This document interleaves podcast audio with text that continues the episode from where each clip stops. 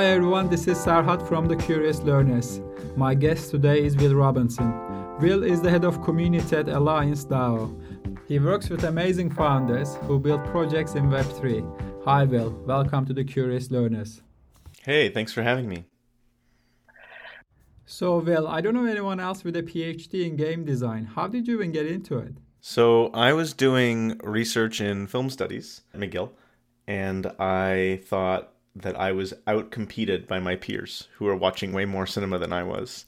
And I needed to get an edge on them. And so I convinced my professors to let me study video games as though they were films because I was playing a lot more video games than my peers. And they said that would be okay as long as I could explain why games were different or more interesting than cinema. At the time, it was pretty dicey to suggest that games were worth studying at a premier institution. Games have been historically, you know, persona non grata. But there I went. I ended up looking at mechanism design in games, so the ways in which games tell stories through their rules. And that idea gripped me for the next eight years. I was lucky enough to stumble upon a local university, Concordia, which had just did a strategic investment, $3 million to stimulate the research of games. It hired all the best professors in games. There weren't many at the time. And so I got to build a curriculum that very few people get to build on the history, the politics, and the design of games. As you progressed through your studies, what part of gaming attracted you the most? Is that the structure of games, the design, the history? What was the most interesting bit? Sure. So, a lot of my work at first was on virtuosity in play. What does it mean to play a game like you'd play a piece of music? When does a game player become an artist? And not building a sculpture in Minecraft. That's not what I mean. What I mean is like truly looking at the text and thinking, how do I interpret this game in a meaningful way and play it to perfection while still being creative and expressing myself? And so I studied Dota 2 players the very best Dota 2 players in the world and treated them as though they were virtuosic. That lasted a little while, and then I moved into user generated content, looking at how players labor on behalf of game developers and game studios. At the time, Little Big Planet was really popular and was starting to show how you could only make 1% of your game's content and allow your players to build 99% of the rest. And that was pretty interesting. But where I always kept going, where my heart was always set was on something called procedural rhetoric. In economics, it's called reverse mechanism design. But the idea is you have some philosophy, some argument to make about the world, and then you model the world in some kind of simulation, and you tell people to reach an objective given the obstacles in that simulation. And using this kind of technique, you can explain the systematic issues or problems that exist in the world. So, an early example was called cutthroat capitalism, and it was about the Somali pirates and how they were incentivized towards piracy in certain seasons and not others. And it was a wired flash game, like on, on wired.com. You can't play it anymore, it's like dead medium, but the idea stuck and I started designing games about labor movements. I started designing games about net neutrality, about how laws are built, how why kids kill themselves in high school. I just kept simulating different systems and games and had people play them out, looking to make arguments and learn about that kind of game design. And because I was going into mechanism design, that's what initially like got me into crypto, which is deeply interested in how incentives can shape the world so yeah, that was my focus. That was exactly going to be my question here. What's the story of your entrance into crypto? Was it driven through your experience in gaming or was it another outside factor? Looks like it's the former. But what was the story? What cohort year are you from, by the way, when it comes to entrance into blockchain? So I joined crypto in 2017, sort of fully, in the summer. My cousin Dan had quit his job as a lawyer and went to a boot camp to learn how to program and focused his energies at this company called Chain, which later got acquired by Stellar. And Dan was telling me in a speakeasy bar in the middle of the night in New York City how Bitcoin works. And he was just showing me how hashes work and asymmetric cryptography works. And I was really not an engineer right? I had never done any coding in my life. I was a humanist philosopher. I was coming from film studies, remember? And so I was trying to grok it. He gave me a recommendation, which was to quit my PhD and jump full time into crypto because what I was studying would be one day useful to the crypto people. He was sure of it. I had no idea how. And I didn't take his advice. I slow played it, and he gave me Mastering Bitcoin as a recommendation, a book to read. And I'm so thankful because at the time there was basically only lies and mastering Bitcoin. That's the, the only two pieces of information available on the internet. Yeah, and so I built up my chops that way. And I think it was around a similar time, one of my other guests on the show got into crypto. And he was telling me the way he got into it was that he was watching random videos on YouTube as to how things work, right? And I think there is one video which is titled How Bitcoin Works from 2017. You might have seen it, I presume, but if not, I think that's that's a very foundational one as well. But how did you then make the move into Alliance now? What's the story there? So the first job I got in crypto was in early 2018. I was going to all the meetups looking for a job, and at one meetup, this startup inside of a very old school accounting firm, so like a child company, announced that they were looking for someone to head up marketing. And I had never done any marketing in my life, but I applied for the job and said, Look, I can do a lot of great writing. PhD in this. I understand the content really well. I read Mastering Bitcoin cover to cover. And so you should give me a shot. Oh, and also my cousin Dan, who I mentioned earlier, is pretty famous at this point. He's currently the head of research at Paradigm.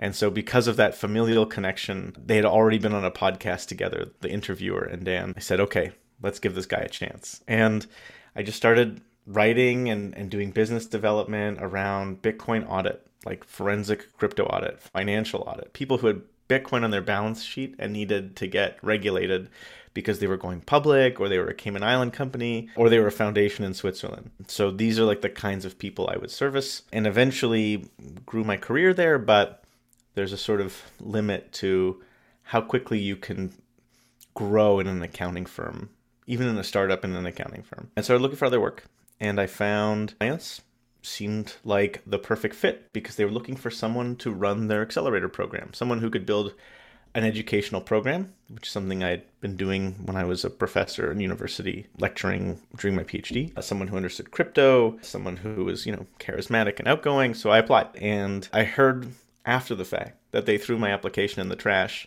but in my cover letter, I once again mentioned Dan, my cousin. And Imran, the founder of Alliance, fished it out on that line alone and gave me an interview, and the rest was history. Oh, wow. So Dan was quite instrumental, looks like, in the. In Deeply the instrumental in my entire career. I hope I finally return the favor to him and provide him excellent deal flow out of the accelerator. Absolutely. Awesome. But also the other story could have been with the audit function, right? If you had started a crypto audit business maybe back then, you know, things would have been massively different perhaps now. Well, it was a great business. It's just we were building it in the bear market and it was hard. And the people who were running the startup were all ousted because they were all Bitcoin maximalists and very hardcore Bitcoin maximalists to the degree that they didn't want to service other kinds of crypto, to the degree that they bought into carnivory. You know, like you don't eat vegetables, like you only eat meat.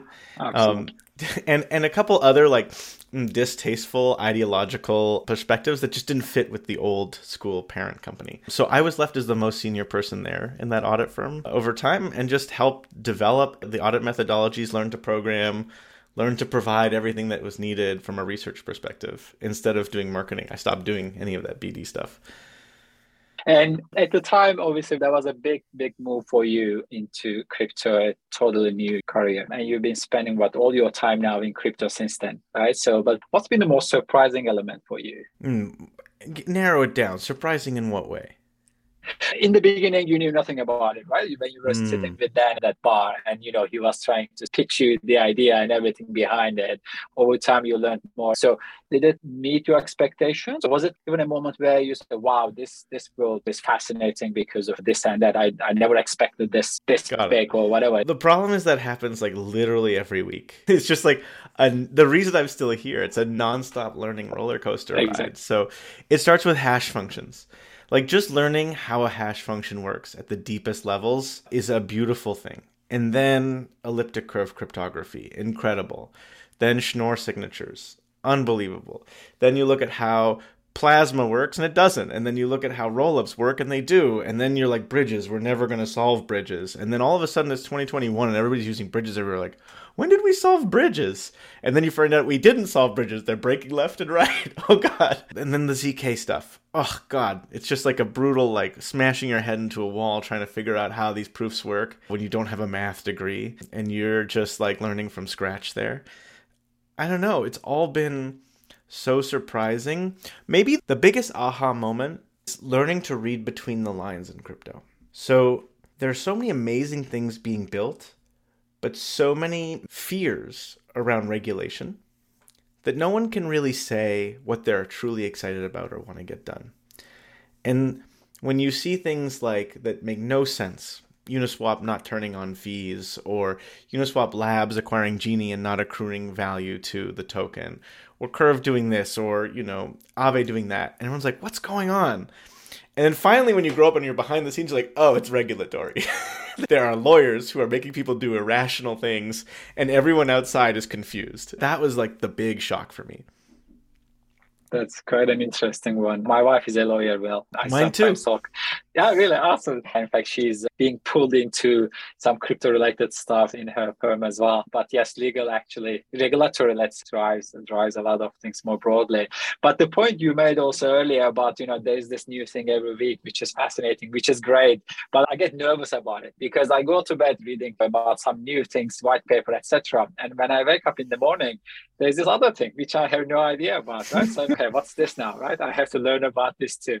It's just you know constant trying to catch up with developments with builders in the space. You lose eighty percent of the year. Like eighty percent of what you learned is useless and outdated by the end of the year. Right? So you're just like slowly accumulating a knowledge right. base. But today I can assure you that after four and a half years of like dedicatedly learning how crypto works, I'm in the rare percentiles of people who know how crypto works. Maybe you should think about a book title, How Crypto Works. we will go back into gaming a little bit, right? You're one of the experts in the space who can combine deep expertise in gaming design, PhD with your crypto experience. But if you take a step back before blockchain, there have been a number of big transformations in the history of gaming. Perhaps the most recent two we can summarize as cloud and, and mobile. But in terms of the current transformation enabled by blockchain, what is it that is so big, so critical that blockchain brings into gaming? Great question. We don't know. It's sort of like a power. It's the same thing I felt in 2017, 2018, 2019. There's like something ineffable, something magical that crypto provides that nothing else can do it's a solution looking for a problem. And with games, it's really hard for that solution to matter. I, I recently wrote a blog post about this regarding throughput. Like for a game to go on the blockchain, you have to totally reimagine the design. You have to go in directions that are not like Dota or Fortnite or Civilization. You need really niche sort of dead end game experiments that didn't work in other media and see if they can actually make it in crypto. So what but what most excites me where I think that power lies is in composability. So I can design a game loop and that game loop's logic can be used by someone else. In DeFi this is obvious, right? You have a stable coin like DAI, that contract gets called by Uniswap Uniswap's contract gets called by a staking contract that allows Uniswap LPs to like recover value for staking. Like you can layer this DeFi Lego and build. In games, we can imagine something similar. Players are continuously layering rules on top of what they do. Here's like a normal example a no death run of a video game. I will complete the game without dying, or very quickly, or without leveling up I'm adding more rules onto the play, right? I'm layering. And that's something that we can see players start to be able to do in crypto, but then do it so much better. So, like, I'm going to take this entire piece of game logic that's on chain and reuse it in this other section over here. Now, that's part of it. Other people are excited about interoperability with NFTs. I'm less excited. I think it's kind of fine. People are also really excited about NFTs being permanent and forever. I'm like, okay, maybe. But what I want is to like see someone put a game design out there and then charge bips for that game design loop being called by another game design loop, which charges bips for another game calling its game design loops, a kind of royalty system for a game machine being built. I think that would be amazing, but we don't know. I'll take this away and I'll do more research myself on this topic that you just mentioned because when I have discussions with people from the blockchain gaming space, either founders or investors, so one thing they consistently say is, you know, verifiable ownership again sort of referring to nfts and all that but you know looks like what you just said is you know sounds even more interesting than that so yeah like I want to own the protocol, not the objects in it. And I and I want the protocol to, to mix and match with stuff to make that composability work. A lot of game designers in crypto are not putting their games on chain. They're putting their assets on chain. And there's a big distinction there, right? The logic is run off chain. Axie, STEPN, you know, any major title has realized you can't afford to keep logic on chain and satisfy lots of players. So you, you just don't. I play Dark Forest. It's a fully on chain game. All the logic is on chain. That means that the client is agnostic. Anybody can design their own interface to the game because you just need to get to the contract calls. The whole state is there. If your client makes you do illegal moves, you won't be able to adjust the state. So that's fine. And what we've been able to do is turn Dark Forest, which is a massively multiplayer game, into single player challenges, into lobbies, into 2v2 matches. We just keep remixing the rules, keeping them all on chain, and rapidly iterating new designs. And the credit for who built what always remains. And what's cool is each of these underlying game primitives can keep track of who's used them and when and how, and you can build credibility and reputation with these on-chain games because it's proven that you like beat this game or won this challenge at this time. It's your private key that did that. These are the things we're looking at. Looks like we collectively narrowed this down to the earn concept, right? So play to earn, play and earn, etc.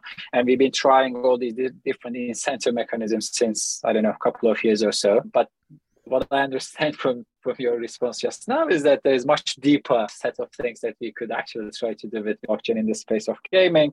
If we go back to those incentive mechanisms, uh, we've been trying all those different things, right? So some of them have been tried and tested already, sort of not favored as much by, by the gaming community. But what's your take on on on those? So rather than maybe, uh, you know, before I ask you to compare maybe different things, do you first believe that we should have those incentive mechanisms in the first place? Because you come from gaming design, right? So you're one of those people who cares more about how beautiful the game is, the gameplay, how people enjoy it, and all that before even thinking about how to monetize, how to incentivize gamers, etc. Yeah. So one of the things game developers were really good at was this thing called gamification. It's when you turn something that's not a game into a game or when you benefit from game like elements on top of something. Like if for every dish you wash, you'll get a gold star, right? Or and so washing the dishes is not a game for you, but collecting gold stars can be, right?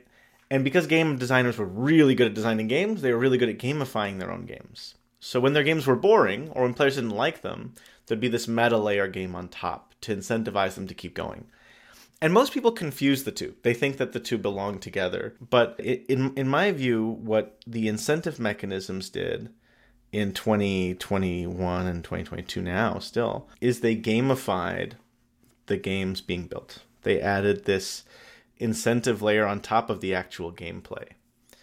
And that incentive layer was really hard to reason about for players because it had a reflexive design. When it goes up, it goes up more. When it goes down, it goes down more. Very confusing kind of mechanism. Uh, and I think that if we're going to keep using these mechanisms, we need to do a lot of education around how they work to protect people. This is the problem with DeFi in general, right? Which is that it lets 12 year olds at 2 o'clock in the morning, high, leverage long, cat photographs. And we weren't bred as human beings to do that kind of behavior, and we'll make a lot of mistakes. I, I often compare it to the sexual revolution. So, for a long time, right, sex is peer to peer, but then the church shows up. And for eons, you need to have a broker to have sex with people. The broker says, okay, you are now married. I've made sure that you're of the right age. I made sure that you're opposite sex. I have all these different viewpoints on what sex can be, and now go reproduce. And then at some point in the 60s, we have this sexual revolution, and we rediscover peer to peer fucking, and all of a sudden, a lot of problems show up right? Because without education, because we didn't need education, we were brokered. We started having sexually transmitted diseases, unwanted pregnancies, sexual assault, sadness. It's just hard to negotiate these kinds of things. But then over time, we built techniques, we had sex ed, hopefully, we had sex ed, and we get to a point where we can safely or more safely do the peer to peer fucking, you know, 50, 60 years later. DeFi is kind of like that. We had this broker who was making sure we weren't leveraging long cat photographs at two in the morning while high, and we had all these protective infrastructures, and then DeFi blows that all up, and now we're in trouble. And while the you know reaction from the state is ban it, right? Like push chastity, don't use the DeFi. It's not going to work, right? People are still going to get hurt. Same for games that are layering this DeFi. People are going to get hurt. We need a lot of education, like years of it, decades of it, before we're going to like get protected by our own selves in the face of this new danger. And uh, where do you think we are in terms of learning how to protect? I think, zero. Uh, Step zero. Only the really smartest of the smart people, right, can tell. And only for a certain amount of time until their peers just like keep yelling at them that no, it's not a, it's not a, it's not a pyramid scheme. It's real. It's working. It's magic. You should just keep going. And then eventually, like, fuck it, it must be. If every it's been working for months, it's got to be real. And then you lose a bunch of cash. Yeah, absolutely. So that's how we learn, right? So I think the more quickly we fail, the better we learn. But hopefully, that failure will lead to something more sustainable going forward. So you might not want to answer this question, but which of the two would you pick if you had to pure gameplay or all these incentives? So something we've found is that the greatest companies and games in the world have built massive platforms, right? From Blizzard to Steam to Nintendo.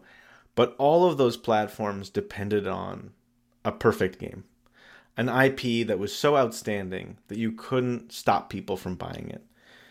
And so all of these incentives are band aid solutions to finding that true IP and building a new revolutionary game. And from that game, monetizing every which way you can. So I'm all for the game. and I guess we should also talk about Dark Forest, the game and Dark Forest now. It seems to be an interesting story as well, how you got into it by some coincidence. I don't know if your cousin Dan is involved in that story as he well. Is. But, um, he goddamn is.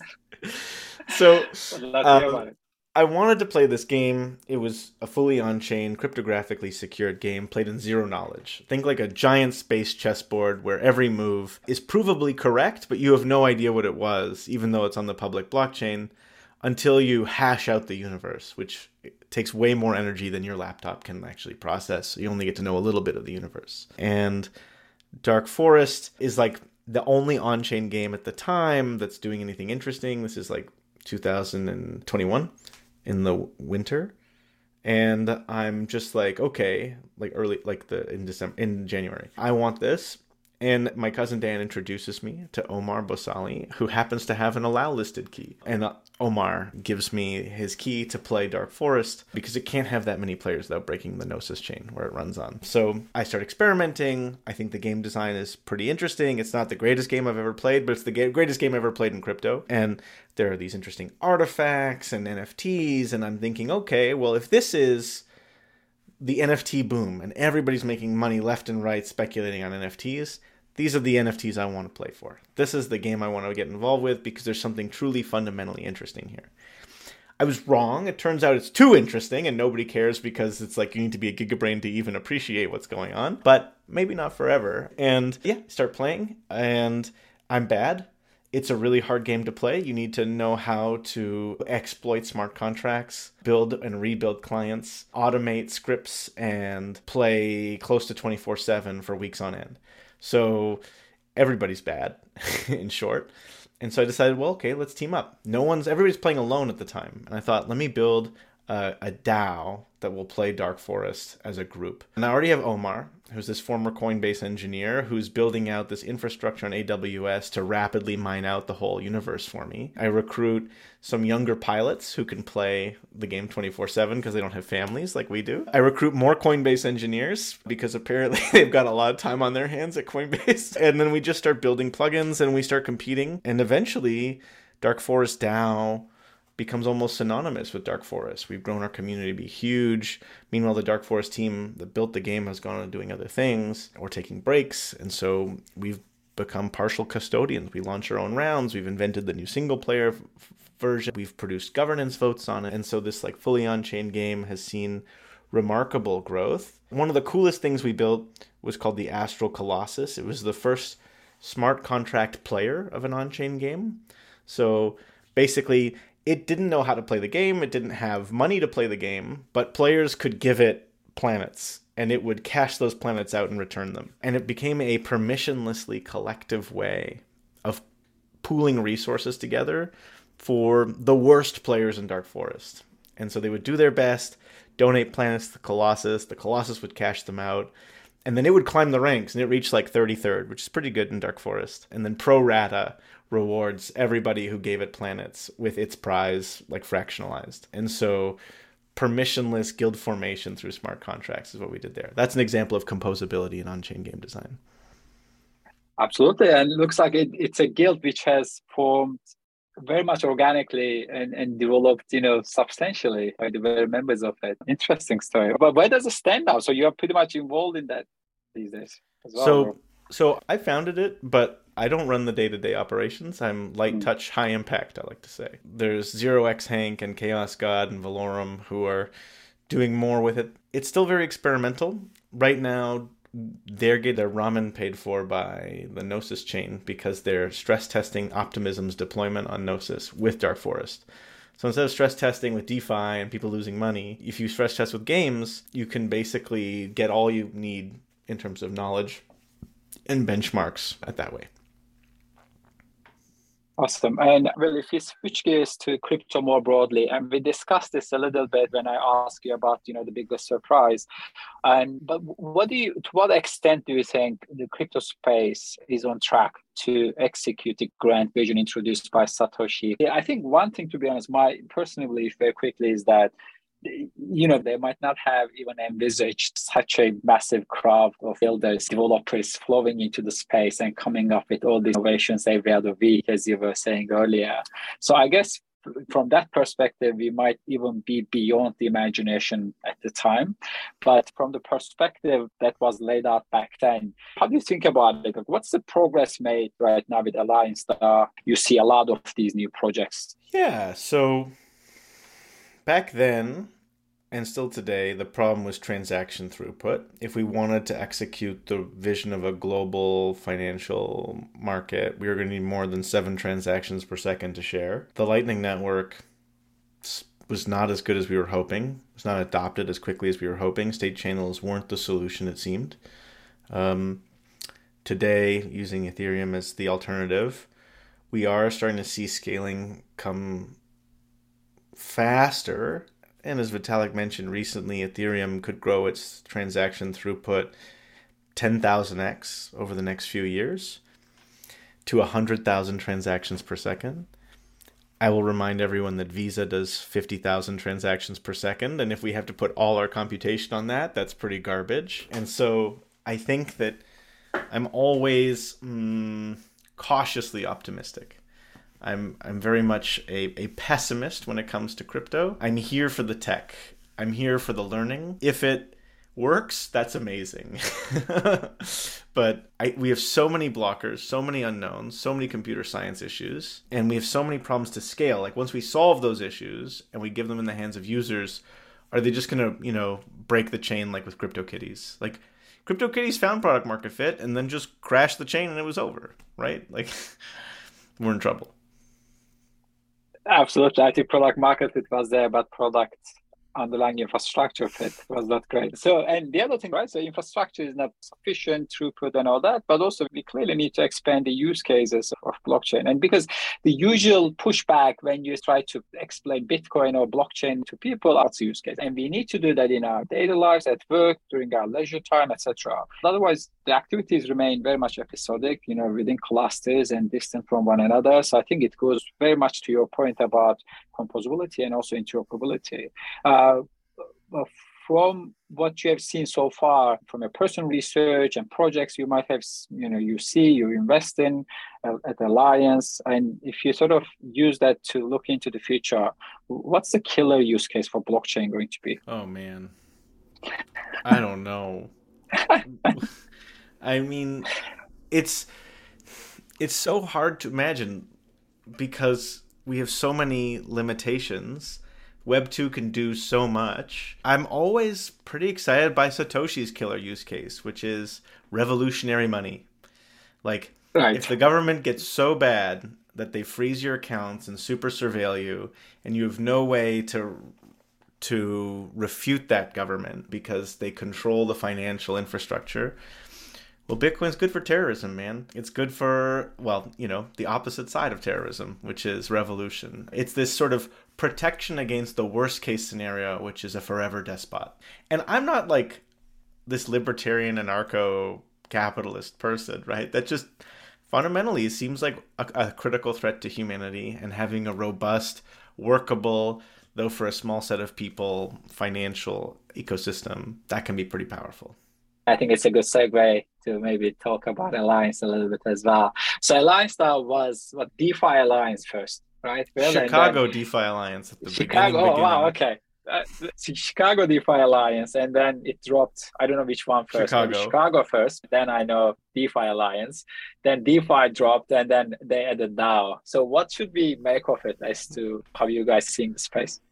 So I think we were just obviously not ambitious enough when we started and did not see how fast we would grow and progress. I showed up when it was called DeFi Alliance after cohort 3. By then we had accelerated Opyn, Token Set, DYDX, you know, these great names and was coming into DeFi summer trying to figure out what to what what to accelerate, what to build, and I, I, I came in as the accelerator head, and we programmed for amazing cohorts. We found that DeFi had sort of run out of some steam, like the amount of amazing primitives left to be discovered was diminishing. The low hanging fruit had been picked, and so we saw games as a potential use case for crypto. We had already invested in Axie, for instance, and knew that there was some traction to be gained there. And so we created an accelerator program just for games. One cohort, cohort six, was just for games. And then we realized that by keeping DeFi in our name, we were alienating all sorts of Web3 use cases like DAO tooling, which we were still very excited about, and infrastructure plays, layer one stuff. So we got rid of DeFi, kept Alliance, and you know, for SEO reasons, we call ourselves Alliance DAO. But like, you know, people don't like to call themselves company LL. Like DAO, I think will go away over time. It's just a, right. a way to be discoverable. Is it any different in Web 2 versus Web 3 as to the critical elements of building and running an accelerator? Yeah, I think that what we've seen is that the greatest accelerator in the world, Y Combinator, completely failed to accelerate crypto companies. It produced just like enormously misguided founders. Those founders, the I mean, not all of them, but they just haven't drunk the crypto Kool Aid. They're still trying to build Web 2.3 or something. And so we found an opportunity to build the best accelerator, but for crypto companies in in their absence. And we hired people from Y Combinator. Three people in Alliance have experience at Y Combinator. And many of our founders have gone through Y Combinator. And all of them have told us, although they might be nice and not really telling the truth, but I'm pretty sure they tell the truth, is that we've been a much better experience than Y Combinator because we get how crypto works. One, all the legal stuff is totally domain specific. And we have two lawyers in Alliance um, as part of our 13 person team. And these legal issues are huge PR is totally different in crypto. The like memes and the ecosystem are completely unique. We're a business world where we don't always start with here's a problem and let's build to solve it. Sometimes it's we think that this is a solution that's powerful and will yield new opportunities and we don't know where it's going and like why we just invest in that kind of thing like so I think I think there's a difference. We've also tried, on top of providing unique Web3 like support, built this to be a Web3 accelerator in and of itself. So to give you an example, when people graduate from our program, they get leaderboard points. And the leaderboard points eventually convert into DAO ownership. And the idea is over time, the DAO becomes owned by all of the community members who've gone through it. Um, this was because, as a recurring feedback we got about other accelerators like Y Combinator, where founders come back and continually post great content in the forums and refer new teams or review applications. They do all this labor of love for their accelerator, like their alma mater, like as a gift, and they never get to see the value back of that contribution. And we, we wanted to just break that, right? We wanted to build a feedback loop where people would keep getting fairly rewarded for the contributions they made to the network. And that's the beginning, in our, our sense, like the moral innovation, as Balaji Srinivasan calls it, to a network state that we're trying to create. We want to coordinate a few thousand super engineers and CEOs as founders to build something special, a networked, cryptographically enabled community.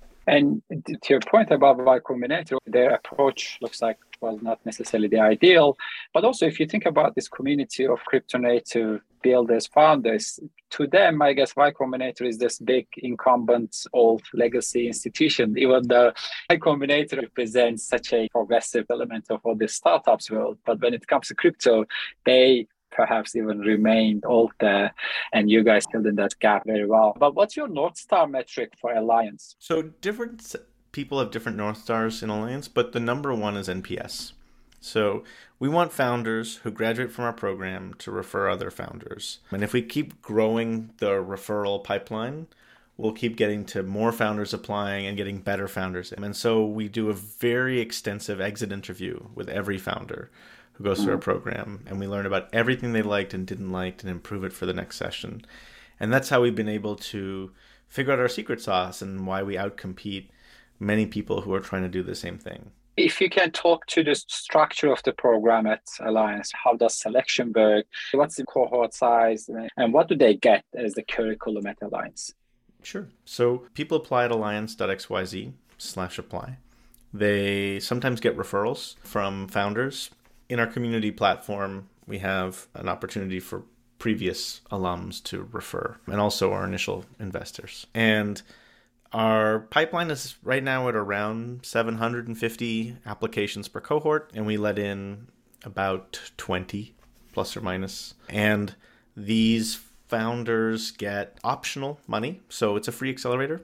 We're trying to build a, a nation state here, but we like alignment and we think it makes sense. So we usually offer 250,000 at most favorable nation. Like whatever you're going to raise at, we'll we'll come in at the round. Just give us some room. The key value add that our founders say is there is the team at Alliance mentoring them. So we have a page in our community platform where all our Calendlys are posted.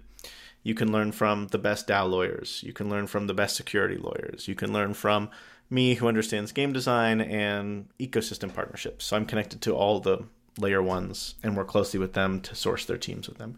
You can learn about growth, you can learn about product, you can learn about NFT communities, you can learn about finance. We have basically built an all-star team of mentors internally, and that's what that's what they like the most. What they like second most is a sense of community.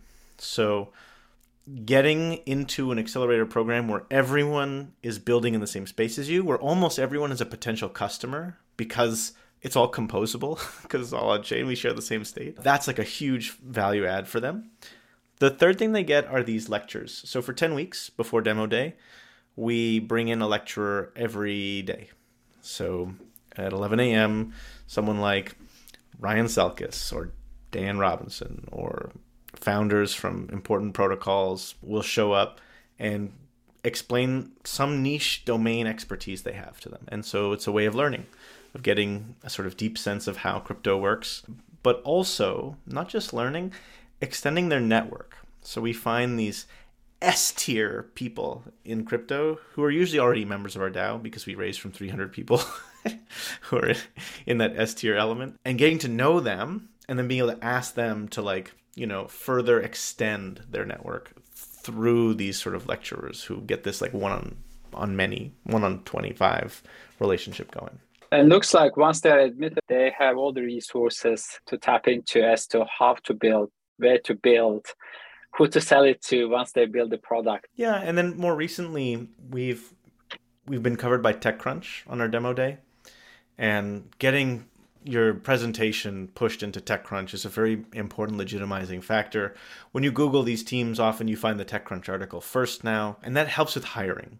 More than finding new users, it can help with investing, but getting those elite engineers who want to make sure your startup is for real, that kind of signal that we provide them is pretty intense before we finish with Alliance, what's your dream project or founder profile? I'm sure you have seen and graduated a lot of those great projects, but what is it that you look forward to a founding team coming to you with and telling you about? So I've got two.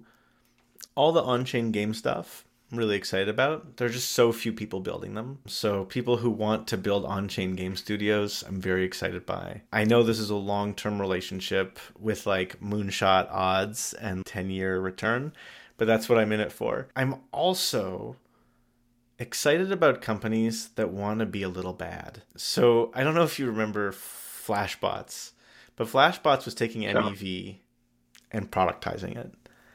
It's like there is a problem with blockchains, and instead of ignoring it, we're going to assault it head on and reap the rewards and return those rewards to our users and investors. There's a lot of shit that we can do to blockchains to make them like way worse by attacking them and just like out of goodwill no one's bothering to ruin them and i'd like someone to start making money ruining blockchains just like crushing them those weaker ones especially the zombie chains like I want to see zombie hunter companies. Oh, oh wow. awesome. So look on the former, I guess, on-chain games, the 10-year horizon is, is probably okay. We all say we are very early in crypto, but I think on the latter, you might need to convince your legal team to accept those projects into the cohorts, no? Yeah, probably. Well, the in, in, accepting them isn't the problem. Investing might be. We're, uh-huh. we're, comfortable with investing in fully anonymous teams, and you know, it's the rules as written. I would never invest in a team that would go like you know five dollar wrench attack a CEO or something. I, I, mean, just like you wrote bad code and we like fixed it for you.